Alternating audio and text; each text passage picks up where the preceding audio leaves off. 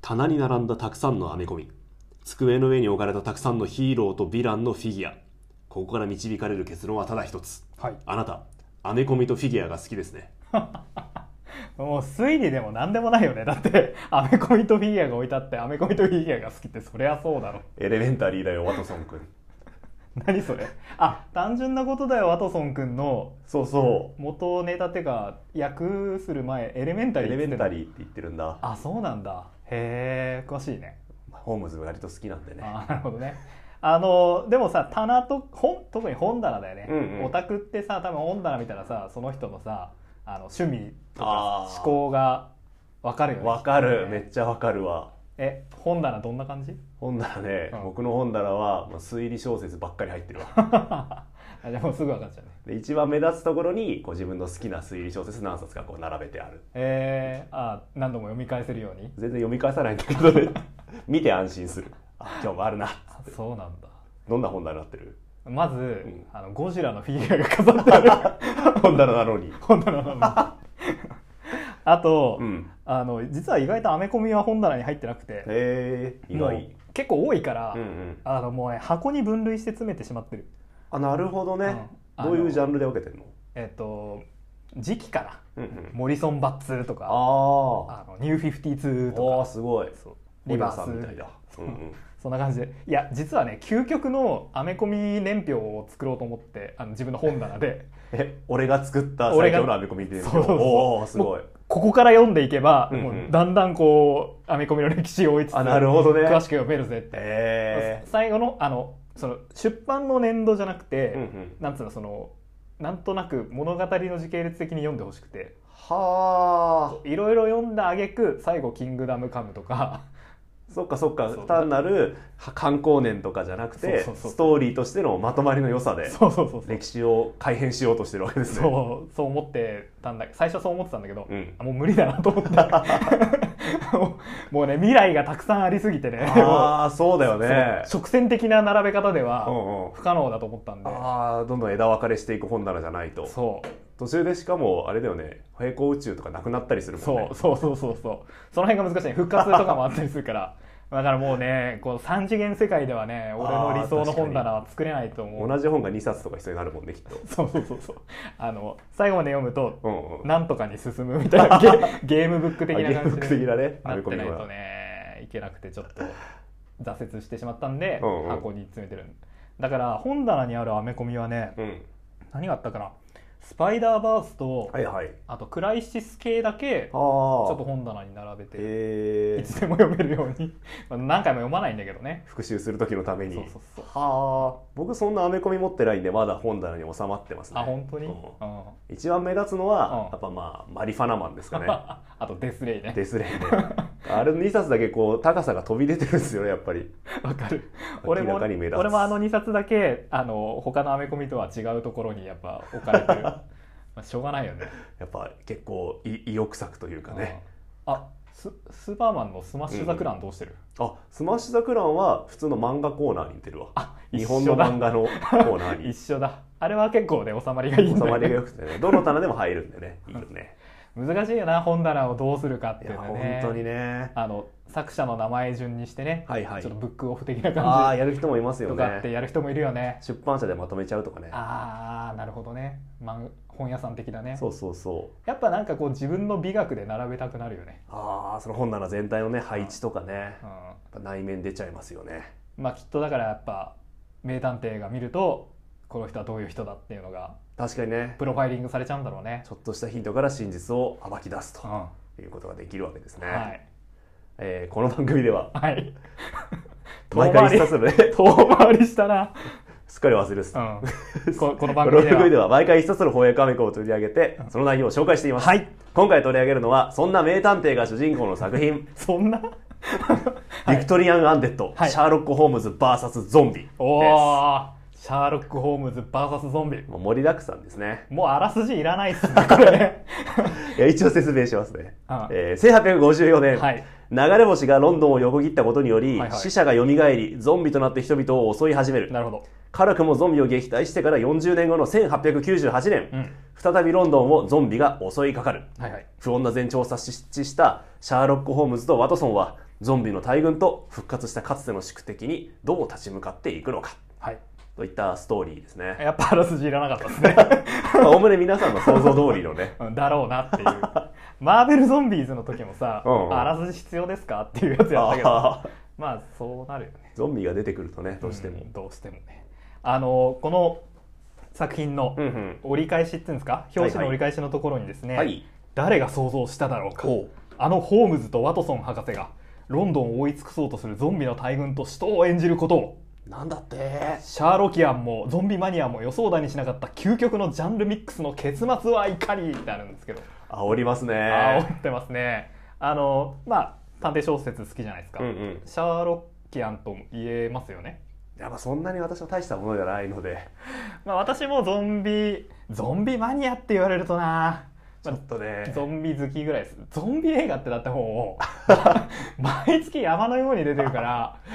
なんか多分本、本気の人とは絶対話せないけど、でも、うんでも、あの、アマゾンプライムで、ほうほうそのお、お金払わないでも見れる、あの、会員特典の映画うはんうんうん、一通り目通してると思うのえで、ー、Amazon プライムのゾンビ映画には誰にも負けないという。 だからそういうこと言うと、大変なことになるから。まあ結構ゾンビ映画、まあ一般の人に比べれば、見てる方だと思うので、あすごいまあ今回ね、そういう探偵好きと、私はもうシャーロック・ホームズは全然読んだことがない嘘ぐら いのあれだろうね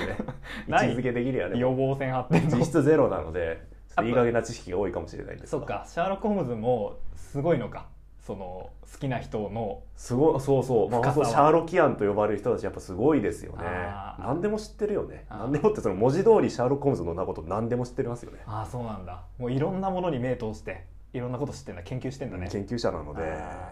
私なんかもう全然ですねそうかじゃあちょっと予防線を張りまくって なんかまあ気持ちホームズに気持ちがこういっ てる人と気持ちゾンビがゾンビ寄りのね ゾンビよりの2人でまあ読んでいこうっ読んでていこきとましでょうねまあ2人にぴったりの二人にぴっテたーりマ確かかなにって思いますがはいあのさっきね折り返しの部分でめっちゃ煽ってましたねう、んううんん予想だにしなかった究極のジャンルミックスって言ってますけど究極ですからね全然予想できるよ ねあのやっぱゾンビって、うんいろんなジャンルと混ぜやすいんだと思うんですよあそそれこそマーベルも、はいはい DC も、うんうんヒーローかけるゾンビであやってましたねやってましたし、まあエイリアン、エイリアンナチスナチス忍者忍者あとなんだろうビーバーとかあビーバゾンビーバーってーありますからえー、すごいなもうなんとでもコラボしてますよゾンビさんゾンビーバーと比べると確かにシャーロック・ホームズ VS ゾンビはまあよ想像の範囲内ではあるでしょかもしれないなんかゾンビものでさ企うんう画ん立ててよって言われたらさ、うんまあ10番目ぐらい にさホームズ VS ゾあンビーって 確かに出てきそうじゃない、ありそうだうね、ん、そんなね究極のジャンルミックスとかちょっと言い過ぎだろ うって思いましたけどまああのーゾンビは混ぜやすいと思うんですよ、うんうんあのシャーロック・ホームズって19世紀の小説だよねそうねあの同じ19世紀の小説で、うんうんあ前も話したな「高慢と偏見」ああはいはいあれにゾンビを混ぜたああ「高慢と偏見とゾンビ」っていうね、 えー作品ありますしまあそうだからあれも一つのジャンルミックスですジャよンルミッねクス結構あると思うんですよホームズも結構そういうの多いんじゃないですかあ他のジャンルとの融合みたいなそうそうそうそうああそうかなあー例えば SF 小説と融合したやつとかありますよねへシャーロック・ホームズの宇宙戦争 っていうタイトルで えでなんかあの火星人と戦うの H.G. ウェルズの宇宙戦うん争あるじゃないですうんかあの舞台にホームズがもしいたらっていう設定のへえ小説があるえめっちゃ面白そうじゃんうんすごいまあジャンルミックスの一つですよねおー面白いらしい噂によるやってとんなあとまあ平行世界に行くっていう話もえあるのあるあるある例えばあのデッドプールあキルズあ、えーなんだっけデッドプールキルズえーっとキラストレイデッドキラストレイテッドキラストレイテッドではやっぱ敵役ホームズでああそうだったね彼は平行世界をと次々移動し移なが動しらてたデ移動してたッドプールと戦ってましたしうんだからやっぱりそういうジャンルミックスはまあやりやすいよね名探偵キャラってそうだよねどんな世界でも活躍できるもんね謎を解けばうんうんうんそうだね謎さえあればなんか事件があればだってもうね活躍ホームできズる活躍できるもんねうんカンバーバッチが出てる「シャーロック」こはいれはいはいもあったけどあれもほら現代にはいはいまあホームズが蘇ったらっていはういまあ時間移動ものとしてもね見られるだろうし現パロってやつですねゲ ンパゲンパロっていうの現代パロのことへ現現パロってえいもしう現代にそうまるが蘇ったらみたいな多分今頃「鬼滅の刃」の現パロとか流行りますあなるほどねああ炭治郎が学生服着てるみたいなそういうやつですかそういうことそういうことあーありそう学園パロっていうのもある学パロっていうのあそれは私別ジャンルなのうんちょっとよくわかんないけどあーあんま知らないすご言葉をこうやっていっぱい使うとよくないねああシャーロック・ホームズはでもねあの女体化とかもしてましたしねいなああの竹内優子がさ、あうんうんああのレディー・シャーロックだっけあーあったねねあったあったワトさんっていうこととあれするあと獣にもなってますしねあ宮崎駿だっけうんかな確かジブリ的なやつだよねアニメ映画になったアアニニメメ映画アニメか映画じゃなかったねあーアニメだねなるほどねまあやっぱシャーロック・ホームズ偉大ですねまあ何でも受け入れる懐のふ深さみたいなのが一個ありますよねあのゾンビってうんうんもともとはブードゥー教の、はいはいまあなんだろうこう意のままに操れほうる怪物みたいなキャラクターだったのが、まあロメロ監督うんが、うんうんあのいいわゆるモダンゾンビでね近代ゾンビっていうモか ダンゾンビって言われるんだいい現在我々がゾンビと言われて、はいはいこう思い浮かべるあのショッピングモールに集まるやつらそうそうそうそうそうそうあのゾンビ像を作って、へまあ、え今こうみんないいろんな人がゾンビ作るよね、やっぱあの多分制作にそんなにお金がかからないからはははこう意欲的な若手監督とかはあーままずこうゾンビ映画とかから撮り始める取りやすああなるほどねんじゃないかな、はははは、まあ、だからそういう映画を作りたいっていうパッションがある人はとりあえずゾンビ映画を作ってみるっていうのがあっていっぱいゾンビ映画ができるんだと思うんだよねカメラを止めるなっていう映画もあれゾンビ映画テーマでしたもんねああそうねあれはまあ正確に言うとゾンビ映画映画だったけどね まあでもそういうふうにゾンビいろんな人がこう書き継いでって、うんうんうんあの現代のゾンビ像っていうのを作ってってるわけですよほうほうでシャーロック・ホームズも二次創作とかほうああそうだねパロディとか多いよねい、ろんな人が語り直して書いていくことで、うん、まあ、現代に受け継がれてきてますよね、原パロもそうだし女体化もそうだしさ、うんうん、やっぱりそれっていわゆる別アースのああホームズみたいなことでしょ、うんうんうん違うそういうことそういうことそそういうことだよねういうことだと思うんそういう意味では、うんうんあのひ一つのキャラクターをもういろんな人たちがいろんな作品書くことでこうキャラクター像っていうのがこう更新されこうみんなに共有されていくっていうのう、はああアメコミのキャラクターとねほ似た需要のされ方消費のされ方なんじゃないかなうなるほどうん何十年もあるいは100年以上にわたっそうてそう一つのキャラクターが時代に合わせて変化していくとそういうことですよはあなるほどだからこのラジオでねうんうん取り扱うにふさわしいキャラクターそれがゾンビとホームズとなるほどいうことですそういうことなのか今回のはいゾンビ事件、そもそもの発端は地球のそばをまあ巨大彗星が通過して、はいはいまあ、はなんか謎の物質がばらまかれて、いはいゾンビが発生してしまったっていうああそうですね発端なんですが、はいこれゾンビ化の原因がまあ隕石っていうのは結構よくある話なんですかいやーないと思うよへえやっぱ主流なのは、うんうんこう近くの製薬会社とかあはがこうは不老不死のあこう薬を研究してて、うんうんそれがうっかり外に漏れちゃったとかあーバイオハザードだそうそうそうそこの検体が一はいはい匹逃げちゃったとか、ああ猿の 惑星え猿の惑星違ったっけあそうだ猿の惑星ジェネジェネシスの方ねジェネシスあーごめんごめんごめんそうそうそうそうですなるほどねそうそうそうそうまあそういうのがお決まりのパターンかなって思うんだけど、へただあのドーン・オブ・ザ・デッドっていう、えうんうんあのロメロ監督がはは作った3作目かへえなのゾンビ映画の、うんえー日本公開版では、うんうんなぜかこうい惑星がこう爆発して、うんうんなんかそこからこう宇宙放射線みたいなのが降り注いで、ゾンビ化光線が、うんへえゾンビになったっていうああなんかやつがあって、 SF っぽいううん、それを読んでてちょっと思い出したーんけどうんうん日本公開版だけなんですよ、に原作というかアメリカ版は違うんですかはうんほ超かっこよくてうほあの地獄が満員になっ たっていううえめっちゃかっこいいじゃかっんえめっちゃかっこいいじゃそういう理由でゾンビがん地獄が満員だったからそう地球世界が死者で溢れるそううわかっけえっしょーかっこいいめっちゃかっこいいなすごいめちゃくちゃお気に入りなんだけど もしかしたらこう死ぬまでに一回言ってみたいセリフあ地獄が満員になった言いたいかっこい言いいたいまあだからあんまりそうだねあのそう彗星が原因っていうのはまあ多分なんか探せばあるような気がするけど、うんうんうんそんなにメジャーなゾンビ化の理由ではないと思あうそうなんだね、でまあ、40年前のそのゾンビ騒動うんは、まあ、最終的には、まあ、コレラであると、はいはい新しい種類の伝染病コレラが発生したからっていう理由で、まあ、政府によってね、うんまあ、コレラの騒ぎがうん収まるわけなんですが、はいはいはいはい隠はい蔽されるわけですねなるほどねこの死者はこれらで死んだんだよとそうそうそう、あコレラだけにっつってねあこれらの あはははすまんね えここカットする わ編集ではいで、まあ、40年後ね、はいえーまあ、ゾンビが発生しまして、はい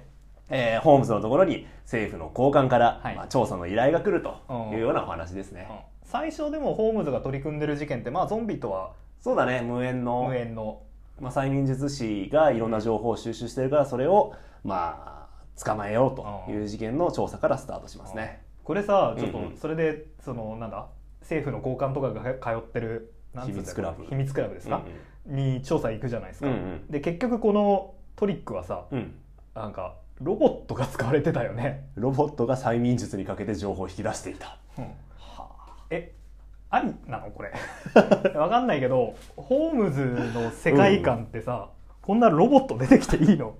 あーまあほう二次創作というかそのホームズ主人公のお話で、うまあ、ロボと戦うっていう話はあるああるんだこれはある、へえまあ、スチームファンクとね、えーシャーロック・ホームズの相性も結構いいのでああなるほどねまあ、その関連でまあロボと戦うみたいな話は確かにある。今回もさその本当に人間と見分けがつかないようなロボットってさ、ねちょっとややりすぎだろうとだって19世紀でしょうんやりすぎだろうと思ったけど、うんうんでもなんかこう床に張り巡らされてる銅板とかって、あーはいはいはいこうこうちょくちょくスチームパンパンクっぽい確かに説あー明確かに理屈付けがね、うんうんいいいいなと思った。確かにあの後半にもさ、うんうん実は政府はゾンビ対ゾンビ用の準備をしてたってことがさあー秘密兵器が出てきますねゾンビ部用の武器出てくるじゃん、うんうんあれもこうスチームパンクっぽい鎧とかねうん装備とかそういう面白さはあるかもしれないねあー確かにこの絵としてとかデザインとしての面白さありますよねやっぱり舞台がね19世紀後半ってだけあってねそういんう、んんタイタイトル「ビクトリアン・アンデッド」ですもんね確かにねビクトリア朝ですからうねんねいいよねまあロマンがありますわねそういやだからちょっとロボット出てきたから、ふつうんうんしかも普通に出てきてさでその後あのそのロボットがどういう仕組みかっていうのをさホームズ がさリバースエンジニアリングするシーンがあるからあさったね あこれ何あこういうもんなんだホームズちょっとあそんなにホームズ詳しくないからまあ元々のは確かにロボは出てこないですねうん、まあでも確かにオランウータンとかヘビとか犬とかが犯人だったお話とかあるもんね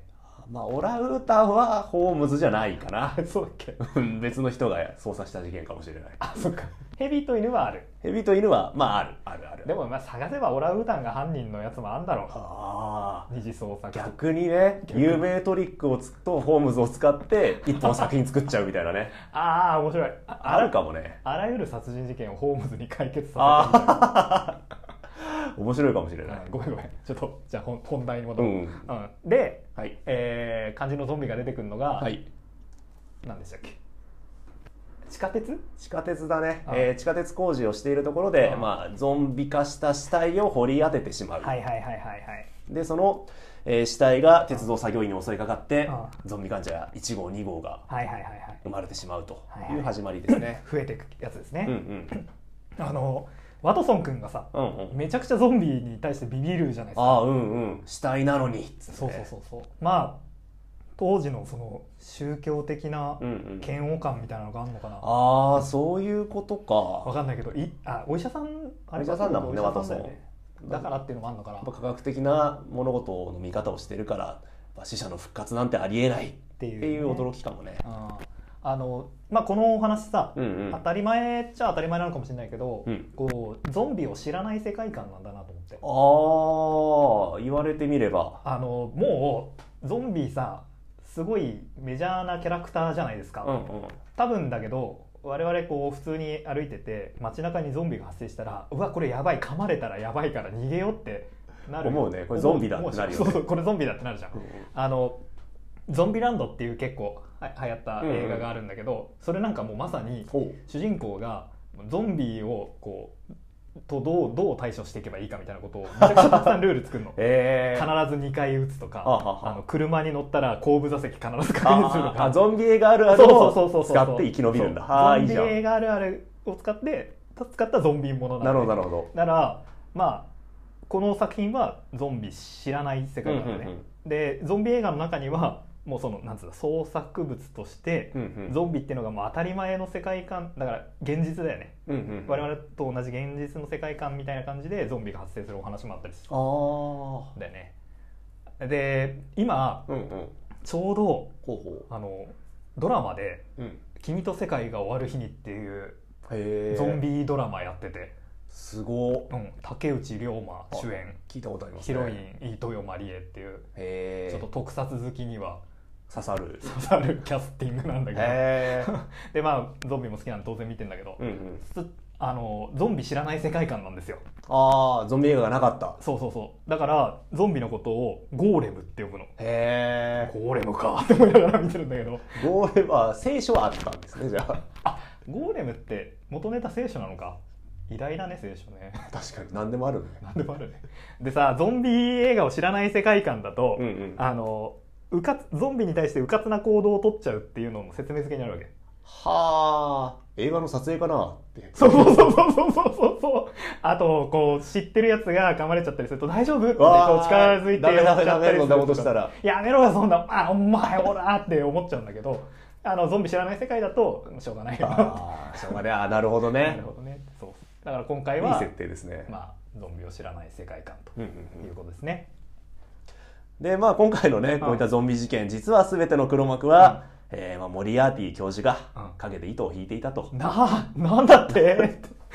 まあでもまあ応募で予測はできるような気もしますよそうねだね。あの、私、にわかうんうんホームズホームズに対してはもう全然知識ないんだけど、うんうんまあ、敵がモリアーティっていうのはさすがに 知ってるんでまあホームズの一番有名な、まあ、悪役というかライバルキャラですよねそうだね、うん、当然今回も黒幕はモリアーティモリアーティということではいゾンビ騒動を起こしたモリアーティの目的は、はいはいはいまあイギリスを支配することっおおていうんですよね、はいはいはいはいイギリスに死者を溢れさせて死者の帝国にしてやろうと、そこを支配しようとうんうんモリアーティってこういうキャラなのなんかスーパー戦隊 の悪役みたいなああ確かにや野望のスケールとかやり方がさ国や世界を支配してやるぜっていう考え方だもんねあんまりでもね正直モリアーティこういうイメージないですね私あはーそうだよねあんま表に出てこないキそうそうャラだよねあだ名が犯罪界のナポレオンって呼ばれてるんですけど、まあいろんな犯罪者にまあ計画を与えたはりといはいかはいはい武器を与えたりして、そうだよねまあ犯罪自分は手を汚さないん表には出さないっていうタイプなので、まあ自分から支配するっていうのは、うん、あんまりどうかなって、んまああれか本人もなんかちょっと言ってたけあどそうそうなんか作品の中でねゾンビ化したことでね、欲望が変わったってうん言ってますからまあ体がゾンビになって、国を支配したいって思うようになったのかな。うんなるほどねまあでもほら肉体がこう変わることで、うんうんこう精神も変わっていくっていうのはあのーヒーローものでもよあーよくあることなのかな、なるほどね。ね、強強大な力を得たらそれにふさわしい精神になっていくああなるほど。なんか自分が抱えてる心の葛藤を解決したら、新しいライダーの新フォームになると か。そうだよそそういううこそとうそうそうそうなるほど密接ね。にかかって るから精神と肉体はねそういうことか。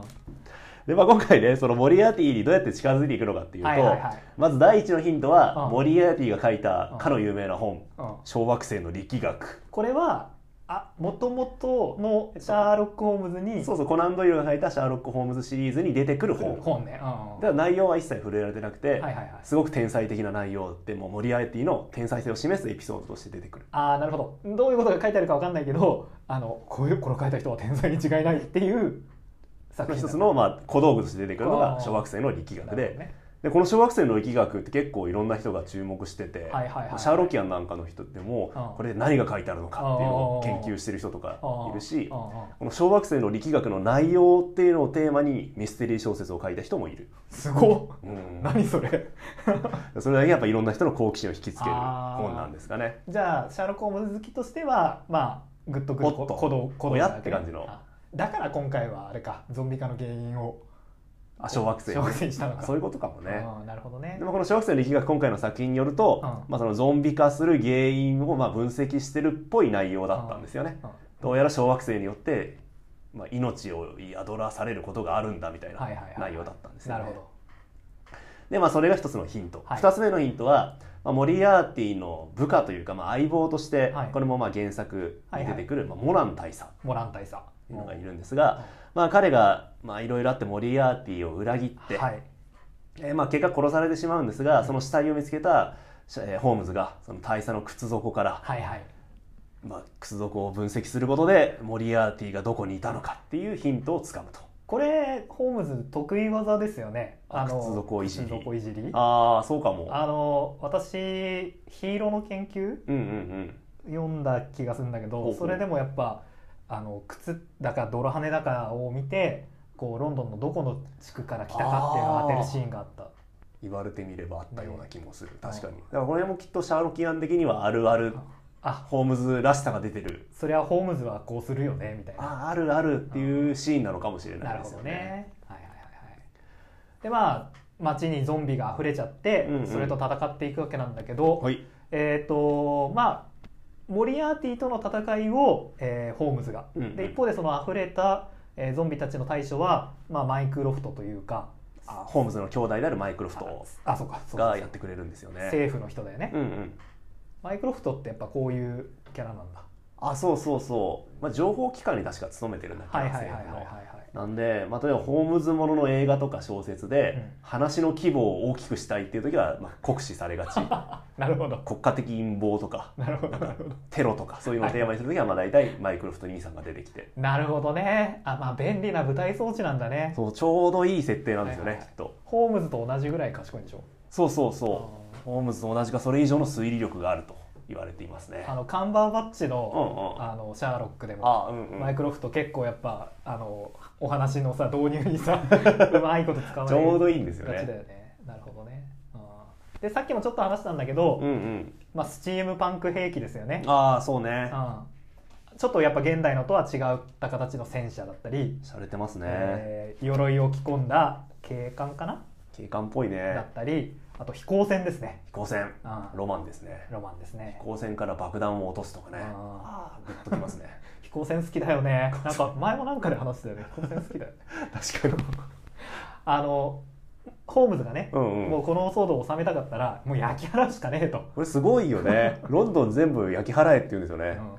すごいな、すごい解決策ですよね、まあ、それで、えー飛行船からうんうん焼夷弾みたいなやつを落として、ロンドンを焼き払う、まあ、第二次ロンドン大火なんて言われてああ言るけってどましたねこの第二次ロンドン大火ってのは現実にあった事件っていうか災害なのロンドン大火はあったあで当時ロンドン木造住宅ばっかりだったんだけど、はいはいはいはいそれが全部焼けて今の石造りに変わったんですあああよそうなんだでも第二次ロンドン大火って私聞いたことないですねあるのかな私が不勉強なだけかもしれないうー、んそうかなんか現実にあったことだったらねうまく辻褄合わせたなって言ってうんうん感心するポイントだけど、ないならやりす ぎだろって、うん、 1898年だもんね舞台こその年に多分ないんじゃないかなそっかそっかちょっと自信がないですが、うんまあいいや、うんうんうん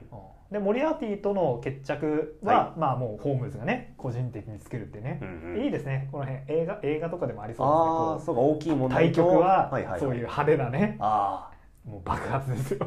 あ派手なアクションシーンがあって、うんで一方でこう個人的な因縁がうんうんもう差しでやるっていうね、ああ静かにケチがついていくというああ確かにいい設定ですねモリアーティもさうんうんなんか前話してたよねバリツ使ってあのライヘンマッハの滝から落としたみたいなああそうそうそうだからまたバリツ使ってみなみたいなことを言うって いう馬率いじりをね馬率いじりモリアーティしかできないバリツってねななんだよ まあ、バリバリツねそのバリツとは何かっていうのもね、うんこうシャーロキアンの間で話題にもなってい る謎武術今回も用語解説にちゃんとバリツの項があるやっぱこれもねシャーロキアン的には考察のしがいのあるそうなんです、う馬率だけをテーマにした本とかありますから ね馬率の使い方みたいなあ何格あなんつうんだ実際に馬率ってこんなもんじゃねえかっていそうそうそう馬率の入門書入門書があるんだ写真付きでこう来たらこう返す関節はこう決めるステッキはこう使うみたいなのがめ載っちゃっいいてじゃんる本が馬率馬率覚えてこれであなたも馬率使い、覚えたいの馬率ねうん馬率道場とか始めた らさ結構いいいいんじゃないあなるほどね、まあ、骨法とかと近いものかもしれないですよね イメージ的になるほどね謎武術としてねそうだね全容がよくわか らないなんか強そうだ馬率まあそんなことでまあ、ラストはねラストはえーまあ、文字通りロンドンを燃やし尽くして破壊し尽くしてはいはい終わっていくんですが、はいこういうラストはでもゾンビもののラストってこういうのにななりがちなんですかね全てあー破壊するみたいなそうだねもうだって規模が大きくなっちゃうと、うんうん、もうとにかく爆弾落としたりして解決するしかないもんね 確かにね、うんあるあるあのもうその閉鎖された区域うを、んうん、もう核爆弾とか落としあーて焼き払って主人公たちがその光をファーって見ながら終わるっていうのへとかあるあるーあじゃあこれもあるあるなんだねあと今回みたいに、うんうんまあ、実は今回ねその爆撃してたから最後こうモリアーティが死んだかどうかの確認をね、うんうんうんホームズはできなかったんだけどまあ実は生きてたっていう終わり方この最後に一体だけ残ってて「ジ・エンド・ハテナ」っていうのは これはすごいよくありますよ今回もちゃんと「ジ・エンド・ハテナ」ですよあ本当 だじゃあこれもゾンビ映画あるあるなあんるだあねるですねはいというわけで「ビクトリアン・アンデッドシャーロック・ホームズ VS ゾンビ」でしたはい、まあこのねタイトルを見て、うんうん、面白そうだなって思った人は手に取ればいいよねそうだね、まあ、ホームズもゾンビもうんお互いの良さをね発揮してる作品ですよねそうだねまあい出来のいい VS ものかなっていうね感じですねあのこれさ表紙にさうんうん実はよく見ると DC コミックスって書いてあって、ねこれ読んで初めて知りました DC なんですよ幅広いですね DC も、ねえあの作品解説読むと、うんうんまあ、ワイルドストームから刊行されたって書いてあるんだけど、まあ、ワイルドストームってのは別の会社だったんだけど今は DC が買い取ったのかな、へうん、なんで「ワイルドストーム」もヒーローもの書いてて、まあ、ちょっともしかしたら今後ー、のあお話の中でまた「ワイルドストーム」って言葉聞く日が来るかもしれないから今度のクライシスでじゃあワイルドストームのあヒーローが出てくるかもとか可能性もあるからなるほどちょっと覚えておいてください、はいはい、しかもあとこの解説読むとですね、うんこの作品続編出てるらしいですうん、ねなんだって「ビクトリアン・アンデッド・スペシャル」うんシャーロック・ホームズ VS ジキル・ハイドおおお二重人格ーねいいねえジキルとハイドって時代同じぐらいホームズちょっと古いんじゃないあどうなんだろう、うんジキルとハイドモチーフのキャラってさ、うんうんまあ多分いっぱいいると思うけどああさはこれご本人です かね、はあ本人登場、うん、二重人格読みてちょっと面白ーそうだよちょねっと面白そうだよねあと「ビクトリアン・アンデッド2」うんシャーロック・ホームズ VS ドラキュ ラわあ吸血鬼ドラキュラもね酷使されるキャラクターですよねねえ結構こすられてるよね探偵でドラキュラとかいるもんね いるいるいるいるドラキュラそうだねいるよね追加の設定でね、うん二重人格かつドラキュラとかいそうだもあんいね探せばいいそうだねあーあとちょっと笑っちゃったのがさ、うんうんあの帯のうん折り返しの部分にほうほあのカーボーイエイリアンの 翻訳の宣伝がついててうこれ映画が面白いですよ、あ本当うん映画化してんだ知ってたけど主演ダニエル・クレイグはいはいはいはい007です、はいはいはいあそうジェームズ・ボンドがカウボーイになってうんエイリアンと戦うあ聞いただけで面白そうだもう豪華な映画なんで、えー、え見てみよ傑作かと言われるう、うと、ん、まあ、うん、いいところも多い映画ですあそうあうんまあ見て後悔しないかあそれはないですうねん公開しない映画ですねあじゃあ見てみようエイリアンもだいぶあ使われてるあよねそうだねいっぱいねエイリアンの吸血鬼とかもいるだろうねあ絶対いるねあ二重人格のエイリアンいそうあいるかいスるーかパーマンとかそうじゃない二重生活を送るエイリアンエイリアンの範囲そこまで広げちゃったら もう何でもありになっちゃ うそうだねなるほどまあ究極のジャンルミックスうんうんエイリアンとかサメとかあゾンビとかこうじょ究極のジャンルミックス何かっていうのね、うんうんちょっとぜひあの聞いているリスナーの皆さんにもああそうですね考えてもらいたいですね考考えてほしいねはい、というわけで、はい究極のジャンルミックス、はい番組の感想、はいリクエストうんなどなどあれば「えーハッシュタグ、えー翻訳雨あられ」「あられだけひらがな」をつけて、えーツイッターに投稿していただければあの楽しく読みますんで ぜひよろしくお願いしますい。つも感想を投稿してくださってありがとうございあまーす本当ありがとうございます、全部読んでますはい、というわけで、はいえーまた次回さよならさよならさよなら究極のジャンルミックスってなんか思いつきますえー、俺まあラジオ好きだし、んこうゲストにゾンビ呼ぶわうん わあコミュニケーションちょっと自信ないな私いい感じで愛の手を入れてくれるあーいいね 何やるまあ僕はホームズ好きだから、うんまあホームズ呼 ぶよ結局